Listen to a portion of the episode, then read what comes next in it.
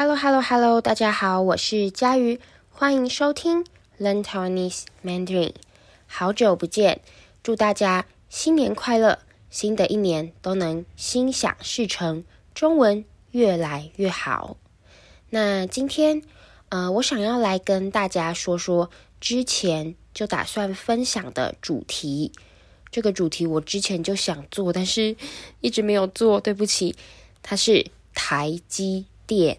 噔噔噔，台积电。好，呃，这个主题会比较复杂，在这一集的 Podcast，你会学到很多跟科技有关的中文词语，你也可以认识台湾最重要的一间公司——台积电。那等一下，呃，我会分几个部分来介绍台积电，我会告诉你，第一个。什么是台积电？台积电在做什么？第二个，台积电，呃，这家公司，或者是说他做的事情，跟政治、经济有什么关系？那最后一部分哦，第三个，我会告诉你，诶，我身边认识的人在台积电工作，买台积电股票的故事。那在开始前，我要很谦虚的先跟大家说，我呢也不是这方面的专家，我只是把嗯、自己的经验和找到的资料整理成适合大家学习的中文，分享给大家。所以如果我有说的不好或是说错的地方，欢迎大家写信告诉我。好，废话不多说，我们开始吧。音乐，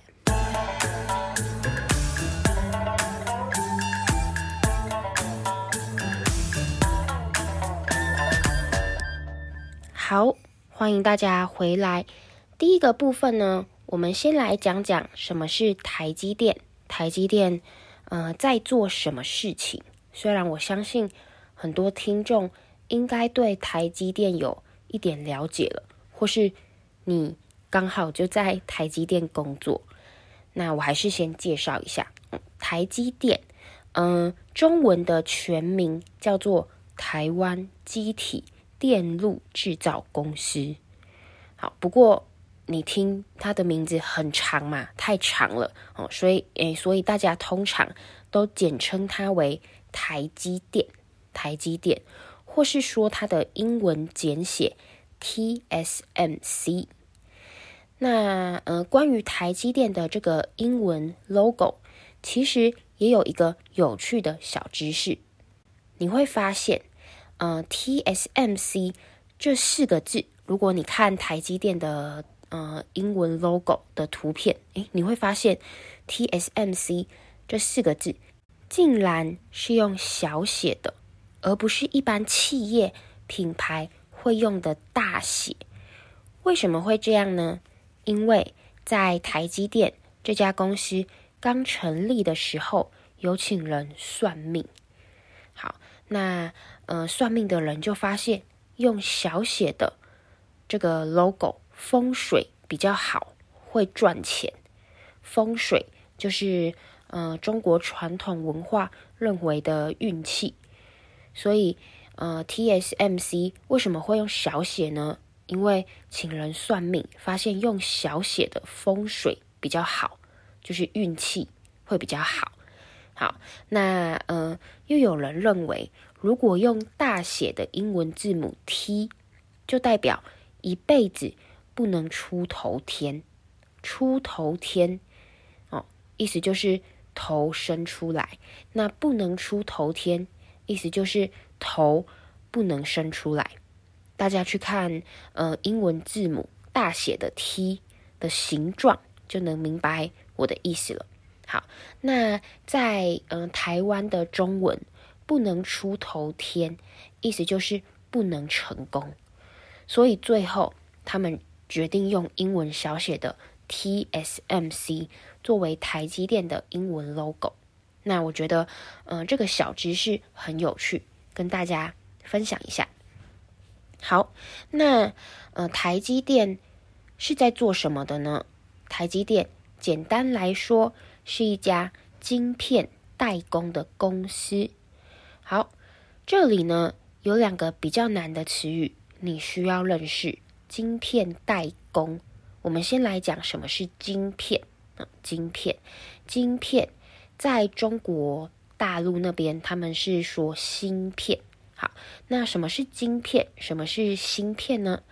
就是用来制造各种科技产品的重要零件，像你现在用来听呃 Podcast 的手机、电脑，都可能有台积电这家公司做的晶片。那除了我们日常生活会使用到的东西以外，各种武器、飞机、战机也都会用到台积电的晶片。那我刚刚说，台积电是一家晶片代工的公司。好，现在你知道什么是晶片了。那什么是代工呢？代工，那代工，代工就是你帮别人做东西，帮别的公司呃做他们需要的东西。所以台积电就会帮各种大品牌的公司制造。他们需要的晶片，那换句话说，台积电就是许多科技大厂的重要供应商。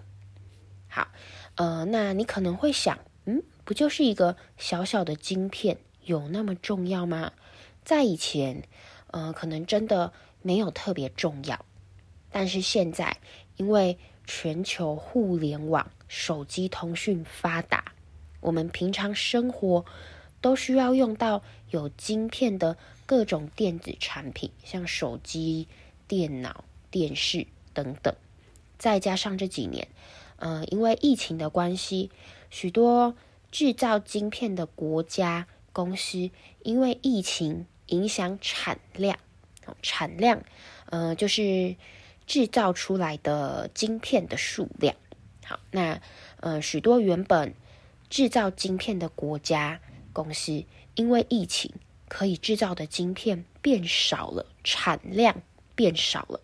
那再加上大家也因为呃疫情的关系，需要居家工作、上课，在家工作、上课，所以对电子产品的需求呢，就与日俱增，与日俱增，就是需求越来越大。好，所以呢。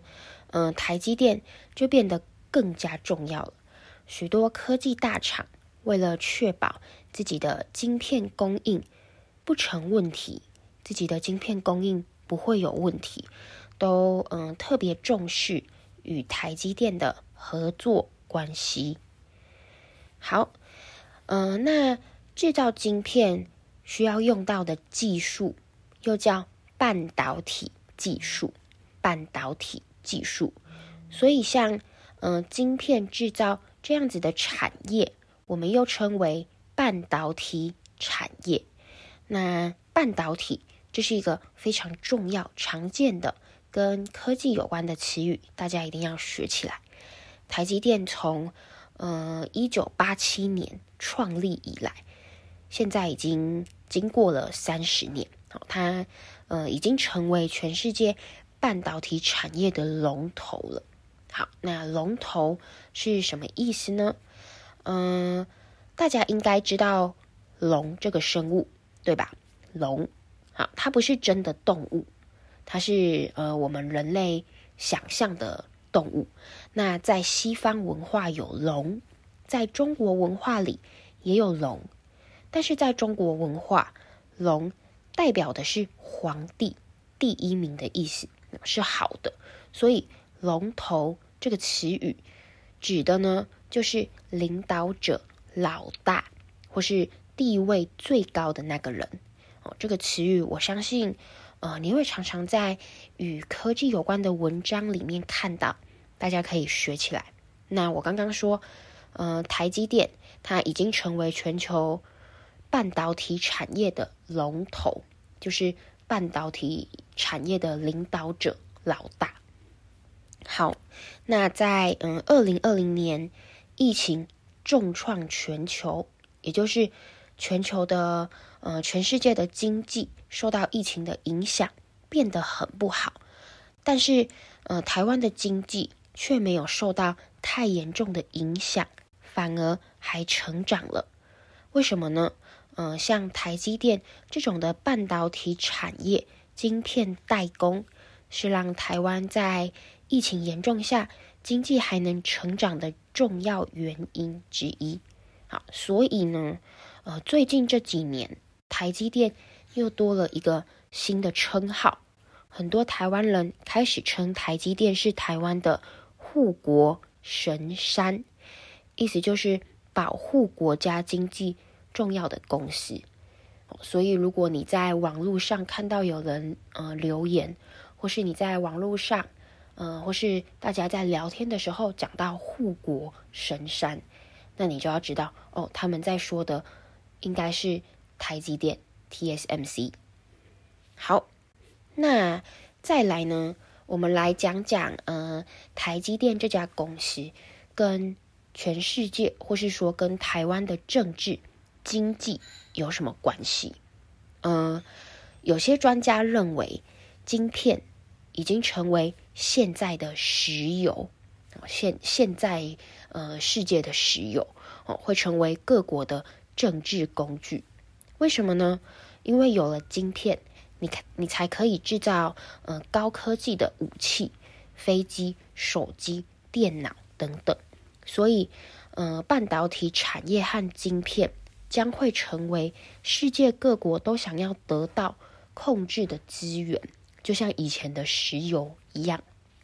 好，嗯，如果大家有在关注国际新闻，应该都知道，不久前美国政府已经开始进行补贴。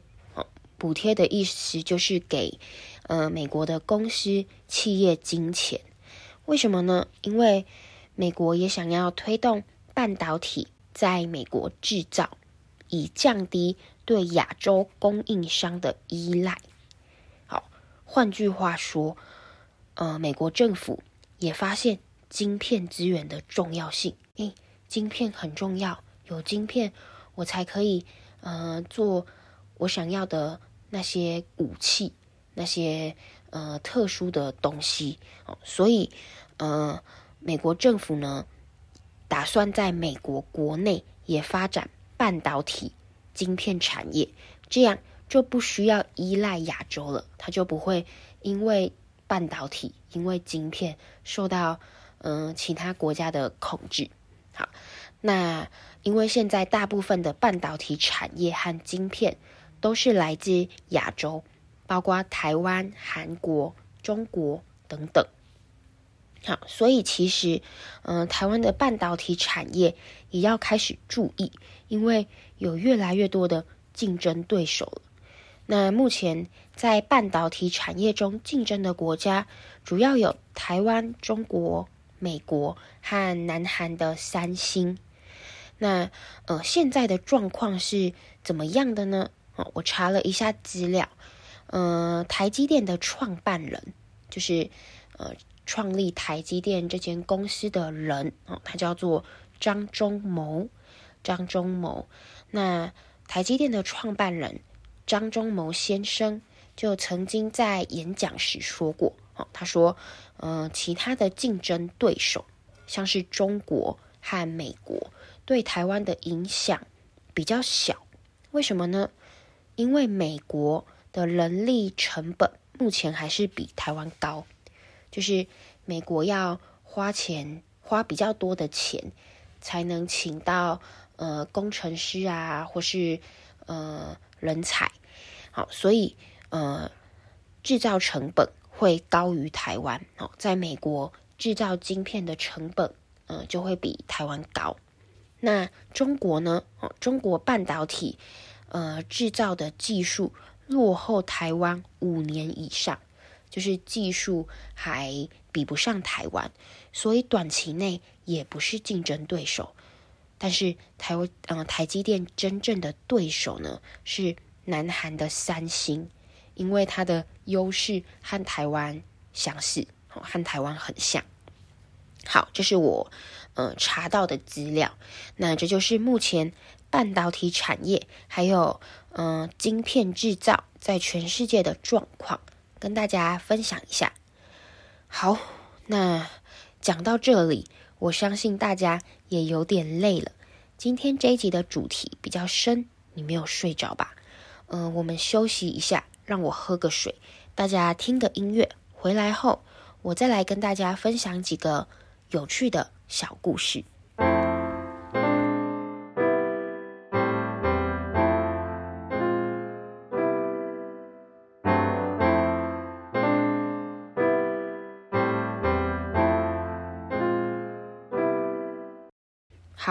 欢迎大家回来。最后呢，嗯、一直讲台积电的介绍，我怕大家觉得太无聊，好像嗯跟自己没什么关系，所以我想来和大家分享我身边朋友、家人的故事，让大家对台积电和半导体产业可以呃比较有共鸣，比较有感觉。好，那嗯、我想要分享的第一个故事。我访问了，嗯、呃，我的爸爸，因为他曾经买过台积电的股票。那现在让我们来听一听他怎么说。爸爸，哎今天呢是想要问你一些跟台积电有关的事情。嗯，你有买过台积电的股票吗？嗯，各位那个嘉语 Podcast 的听众，大家好。佳宇问爸爸说：“我有没有买过台积电的股票？”有，我第一张台积电的股票，我记得我是在两千零八年，也就是美国发生那个刺激房贷的那个金融风暴的时候买的。嗯。哦，啊，那你那时候呃，为什么会买台积电的股票？我那时候为什么会买台积电的股票？哦，其实从两千两千零二年、两千零三年之后呢，因为那个我买了新房子之后没有钱嘛，那时候买新房子之后就没有钱，所以从那一段时间我就一直都没有买股票，一直到两千零八年发生。那个所谓的金融风暴，那个雷曼兄弟倒闭事件之后，嗯，台积电呢，竟然一度呢跌破四十块钱。什么叫跌破四十块钱呢？换句话说，就是台积电的股票只剩下三十几块。嗯，我那时候买了一张台积电的股票，多少钱买的呢？三十八块。三十八块。对。哦，那那张股票你？就一直放到现在吗？还是你把它卖掉了？啊，如果那一张哦股票三十八块的股票呢，放到现在呢，那我现在真的就很有钱了哦！不要小看哦，那一张台积电的股票，以昨天的收盘价来讲是五百四十块，也就是五十四万。嗯，那当初我是花了三万八去买，它现在是五十四万。台积电呢，一度呢，最历史最高点是涨到六百八十八。嗯，那我有没有保有那一张股票呢？很可惜，没有。为什么？因为那时候我们嘉语呢，那一年如果我没记错，应该是国小六年级，要升上国一了，要读音乐班，要学音乐，为了要买一把那个大提琴啊。我呢，被迫台积电，我记得好像在四十几块，我就把台积电卖掉了，就是为了买一把那个大提琴给我们嘉语学那个音乐。哦，所以现在放在家里的那个大提琴价值连城。那当然啦，我曾经讲过说啊，我那时候要是不卖台积电啊，抱到现在多好。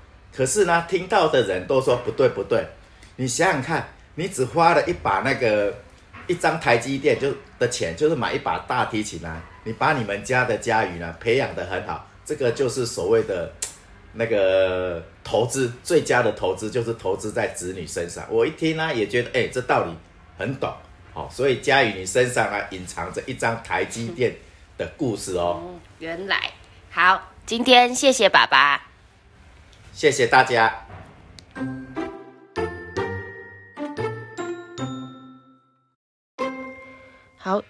再来呢，我想分享的第二个故事是，嗯、我在台积电工作的一个表哥。我有一个表哥，他现在就在台积电工作，现在在台湾从事呃科技业当工程师，或是做跟科技有关的工作是很热门的，因为比起其他工作，这一类的工作薪水更高，工作机会也比较多。不过，在台积电工作也是很辛苦、很累人的。我听说我的表哥进去之后瘦了四公斤。好，呃，不知道大家还记不记得，我前面有说到，台积电跟美国的晶片制造比起来，有一个很大的优势，就是成本低。好，不过，呃，其实成本低。有一方面也要感谢大部分台湾人任劳任怨哦，为了工作卖命的性格。任劳任怨的意思就是愿意多付出，不怕苦哦。任劳任怨。那呃，在台湾，很多人常常笑说，当工程师虽然薪水高，却是一份卖肝的工作。高薪是用自己的呃肝脏换来的。好，肝哦，肝脏是人体呃重要的器官。如果你每天熬夜一直工作，那你的肝脏就会受伤。所以呃，在台湾，如果我们要形容一份工作很辛苦，或是呃做一件事情花了很多时间力气，我们就会说这个工作。或这件事情非常的卖干，卖干哦，或是这个工作很干。好，呃，这是一个流行用语，不是正式的词语，但是在网络上或大家聊天留言时很常用到，大家可以学起来。那呃，在台湾或是在台积电当工程师，虽然薪水好像比较高，却是一份。卖干的工作，那嗯、其实以他们的工作来讲，可能去到同样是在美国的晶片公司，会拿到更多更多的薪水。可是，嗯、这就是我刚刚讲的，为什么台积电比起来还是有优势呢？就是因为成本低，但是成本低也要感谢，嗯、台湾。工作的人的任劳任怨。好，那今天这一集的 Learn Taiwanese Mandarin 就到这里。今天我们一起学了许多跟科技有关的词语和知识，内容有点多，有点复杂。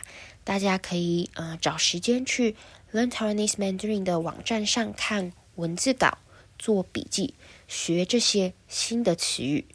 那呃，如果你想练习，自己的阅读能力，你可以到我的网站上看台积电介绍的延伸文章，我在嗯、网站上有放连结。